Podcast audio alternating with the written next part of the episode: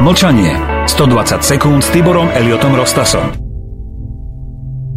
Mečiarové amnestie. Po právnej stránke ich ako nezrušiteľné uznal aj Európsky súd pre ľudské práva rešpektujúc našu ústavu. Ešte v roku 2008 o tom písali dokonca v denníku SME. Citujem zrušiť amnestie Vladimíra Mečiara, vďaka ktorým nemôže byť Ivan Lexa právoplatne odsúdený za únos, už asi nebude možné. A to ani vtedy, ak sa na tom zhodne 90 poslancov Národnej rady a príjmu ústavný zákon o ich zrušení. Vyplýva to z rozhodnutia Európskeho súdu pre ľudské práva v Štrasburgu. Súd v rozsudku napísal, že ich retroaktívne zrušenie nie je vo všeobecnosti prípustné, pretože sú uverejnené v zbierke zákonov a ich zrušenie by bolo v rozpore s princípom právnej istoty a princípom, ktorý zakazuje retroaktivitu v trestnom práve. To, že amnestie nie je možné už nejako zrušiť, si myslí aj zástupkyňa Slovenska pred súdom Marica Pirošíková. Ale aby sme si úplne rozumeli, vždy budeme presadzovať dôsledné vyšetrenie každého jedného zločinu. Matka zavraždeného Roberta Remia však zločinom vtedy a dnes veľmi trefne poznamenáva. Dnes sa kradne vo veľkom. Nespolupracujú síce s mafiou, ale teraz to volajú oligarchia. Nepáchajú síce vraždy, ale vďaka tomu, ako ničia tento štát. Ľudia páchajú samovraždy. Povedzte mi, aký je medzi nimi rozdiel? Amnestie sú už vo svojej podstate amorálne, pretože kryjú zločiny. Ako také ich však nemožno rušiť. Toto je právny status nielen v rámci vnímania právnikov na Slovensku, ale aj v zahraničí.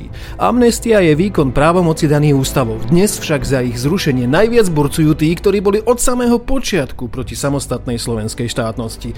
Alebo, podobne ako Jan Budaj s poradovým číslom 23214 a krycím menom Domovník, vedomými agentami štátnej bezpečnosti. Rušením amnestí sa vytvára obrovský a nebezpečný precedens do budúcnosti. Potom bude treba zrušiť nielen Kováčové amnestie, ktorými kryl svojho syna seba a kauzu Technopol, a tá poškodila Slovensko o 70 miliónov korún. Bude treba rušiť aj Havlové amnestie z roku 1990, po ktorých vyčíňali desiatky zločincov a vrahov. Kto odškodní obete týchto amnestií? V tejto politickej hre nejde v žiadnom prípade o Ficovú hlavu, aspoň teda nie vo finále. Tu ide o čosi oveľa závažnejšie. Spisy ku zločinom, ktoré má po 30 rokoch prešetriť policia neschopná vyšetriť aktuálne kauzy ako Bašternák a Váhostav, sa nápadne stenčili. Je veľmi sporné, čo sa napokon vyšetrí. Pointa je niekde celkom inde. Ešte raz, výrok k amnestiám od Európskeho súdu pre ľudské práva. Ich zrušenie by bolo v rozpore s princípom právnej istoty a princípom, ktorý zakazuje retroaktivitu v trestnom práve. Už viete, o čo sa tu hrá?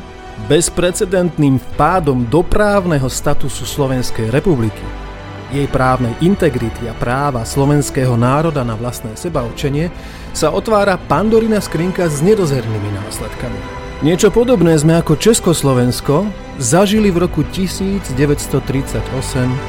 v Mníchove.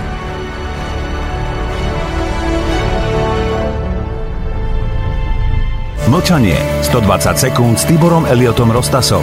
Túto reláciu podporuje mesačník Zem a vek.